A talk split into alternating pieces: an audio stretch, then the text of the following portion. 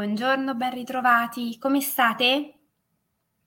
Oggi è martedì mattina, la settimana è iniziata anche in modo piuttosto intenso da queste parti.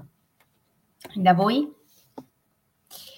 Spero altrettanto e spero anche che la diretta di ieri sia stata un ottimo spunto di riflessione per gestire le giornate, soprattutto quando intense.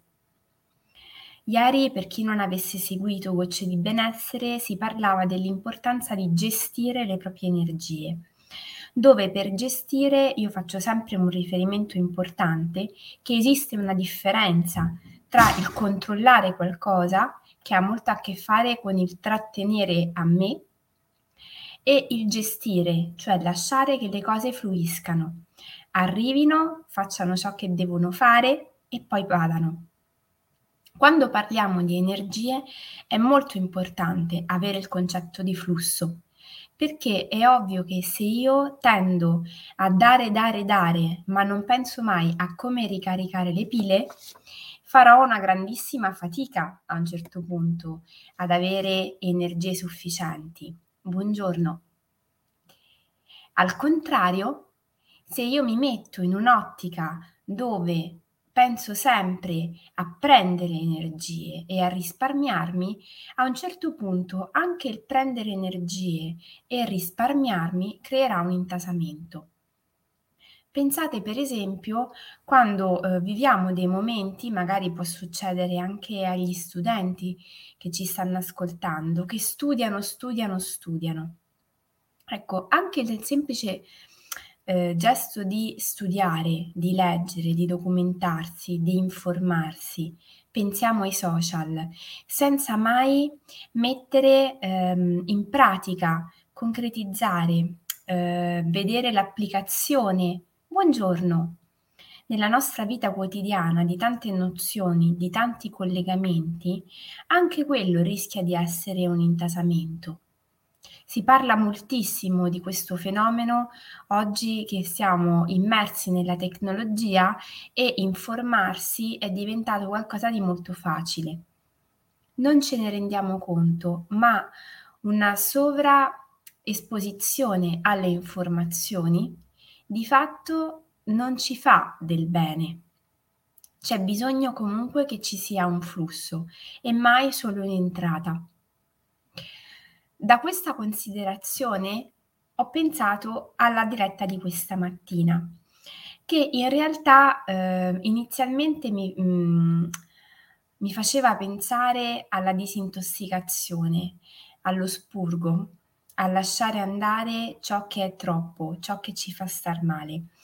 Poi in realtà mi è venuta una bellissima immagine Eh, leggendo per l'appunto un articolo legata alla mongolfiera, e ho pensato in realtà che forse questo tipo di paragone potesse essere per voi molto più comprensibile.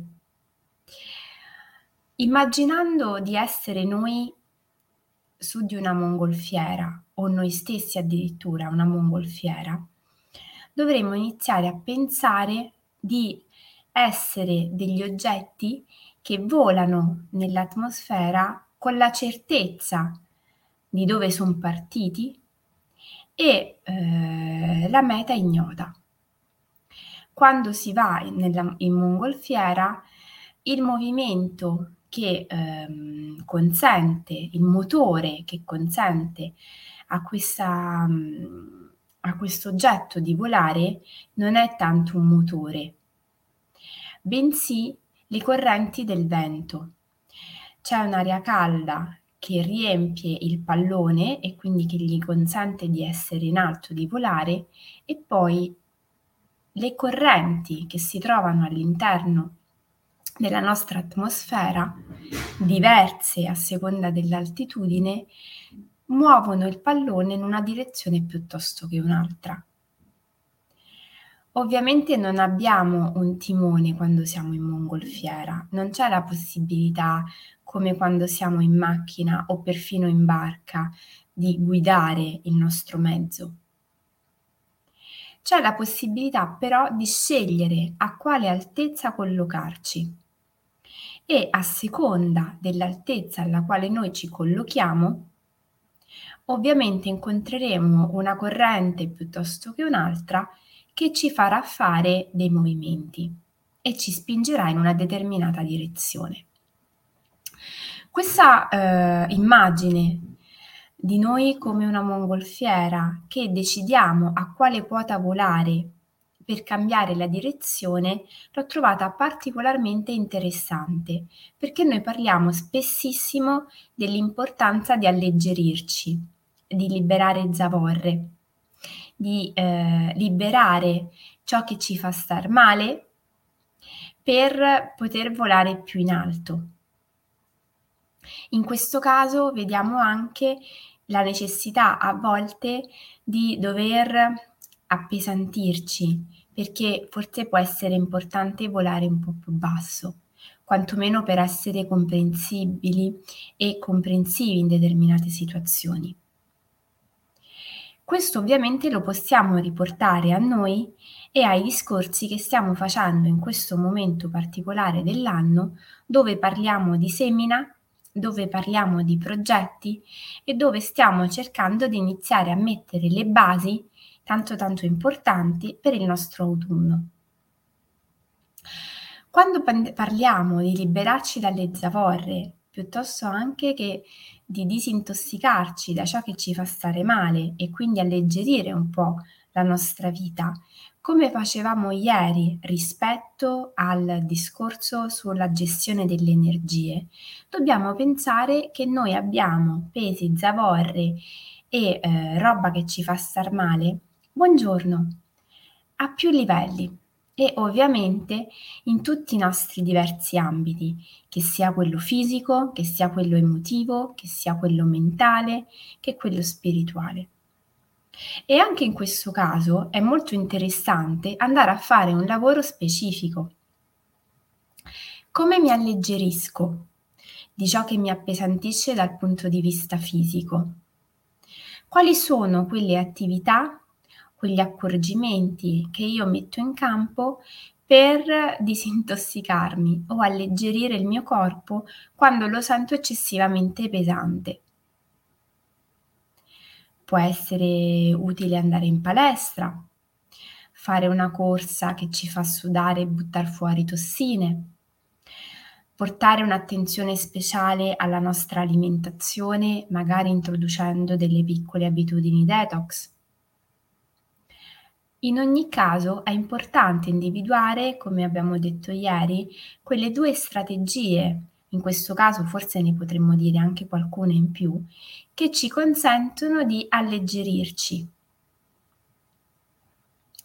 di buttare fuori tossine, depurarci per volare più in alto, cambiare quota, cambiare anche direzione.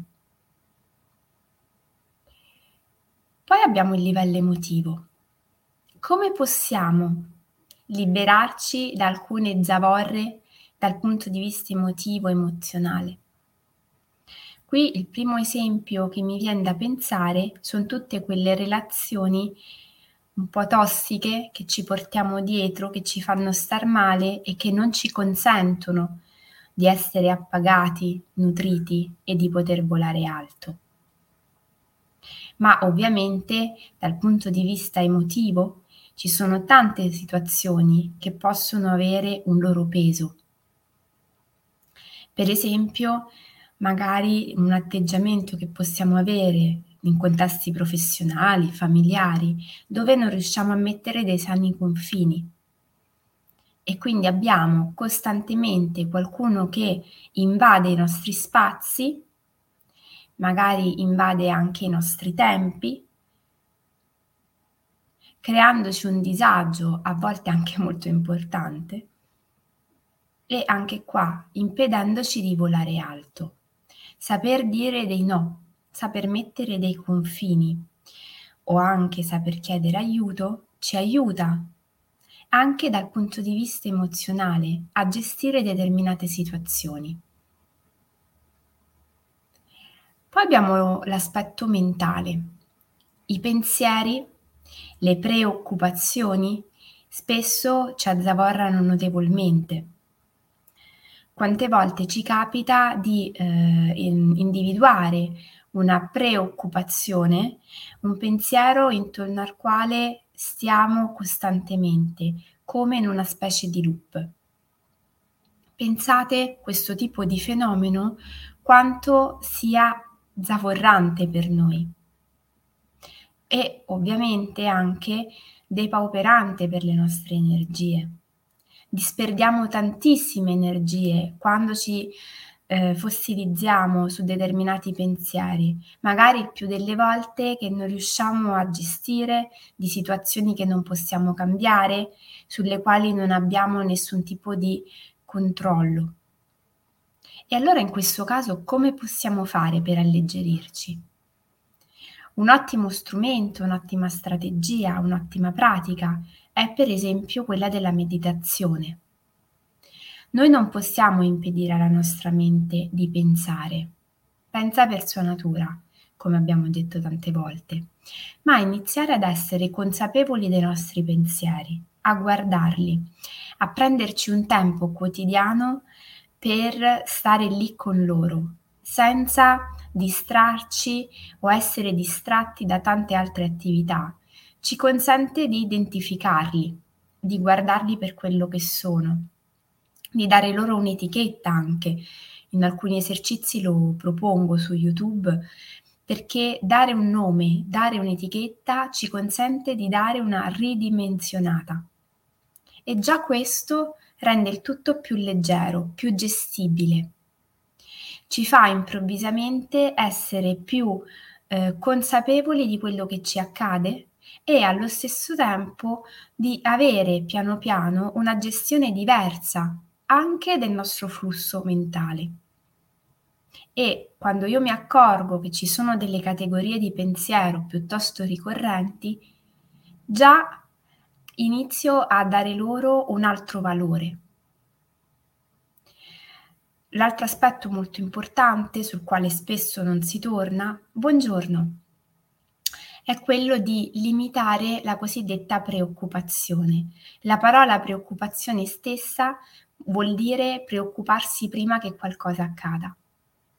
È importante una riflessione su questo aspetto, perché noi tante volte ci soffermiamo ad investire tante tante tante energie, appesantendoci anche, stancandoci, su aspetti della nostra vita sui quali noi non abbiamo nessun tipo di possibilità di influenza. Ecco che lì è fondamentale iniziare a lavorare per non attivare questo circolo vizioso. Se io smetto di preoccuparmi e sto più nel qui ed ora, senza guardare sempre a quello che potrà accadere in un secondo momento, forse potrò dare delle basi diverse al mio domani. Forse potrò gestire quella determinata situazione quando si verificherà con un altro spirito, con un'altra strategia. Buongiorno, con un'altra energia. È importante andare a lavorare strategicamente su certi aspetti del nostro quotidiano e soprattutto cercando di lavorare su di noi per portare più leggerezza, che vuol dire anche più lucidità e più energia ed entusiasmo nei nostri progetti, in ciò che per noi è veramente importante. In ultimo c'è l'energia spirituale. Ora, l'energia spirituale si muove ovviamente per una dimensione sottile, che ha a che fare con qualcosa di poco tangibile e anche molto meno gestibile di quello che noi possiamo cercare di fare per alleggerire tutti i nostri altri ambiti. Una buona strategia che mi sento di dare è questa. Per essere certi di esserci disintossicati di energie pesanti, energie negative, anche e soprattutto dal punto di vista spirituale, è fondamentale essere connessi con noi stessi. Le energie sottili noi le sentiamo, non le capiamo. Le avvertiamo con la pancia, con la pelle.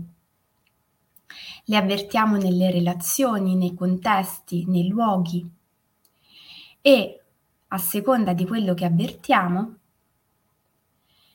Daniele Aida, grazie per eh, i tuoi interventi. M- magari ci prendiamo un tempo in un altro luogo. Trovo un po' forte le tue affermazioni.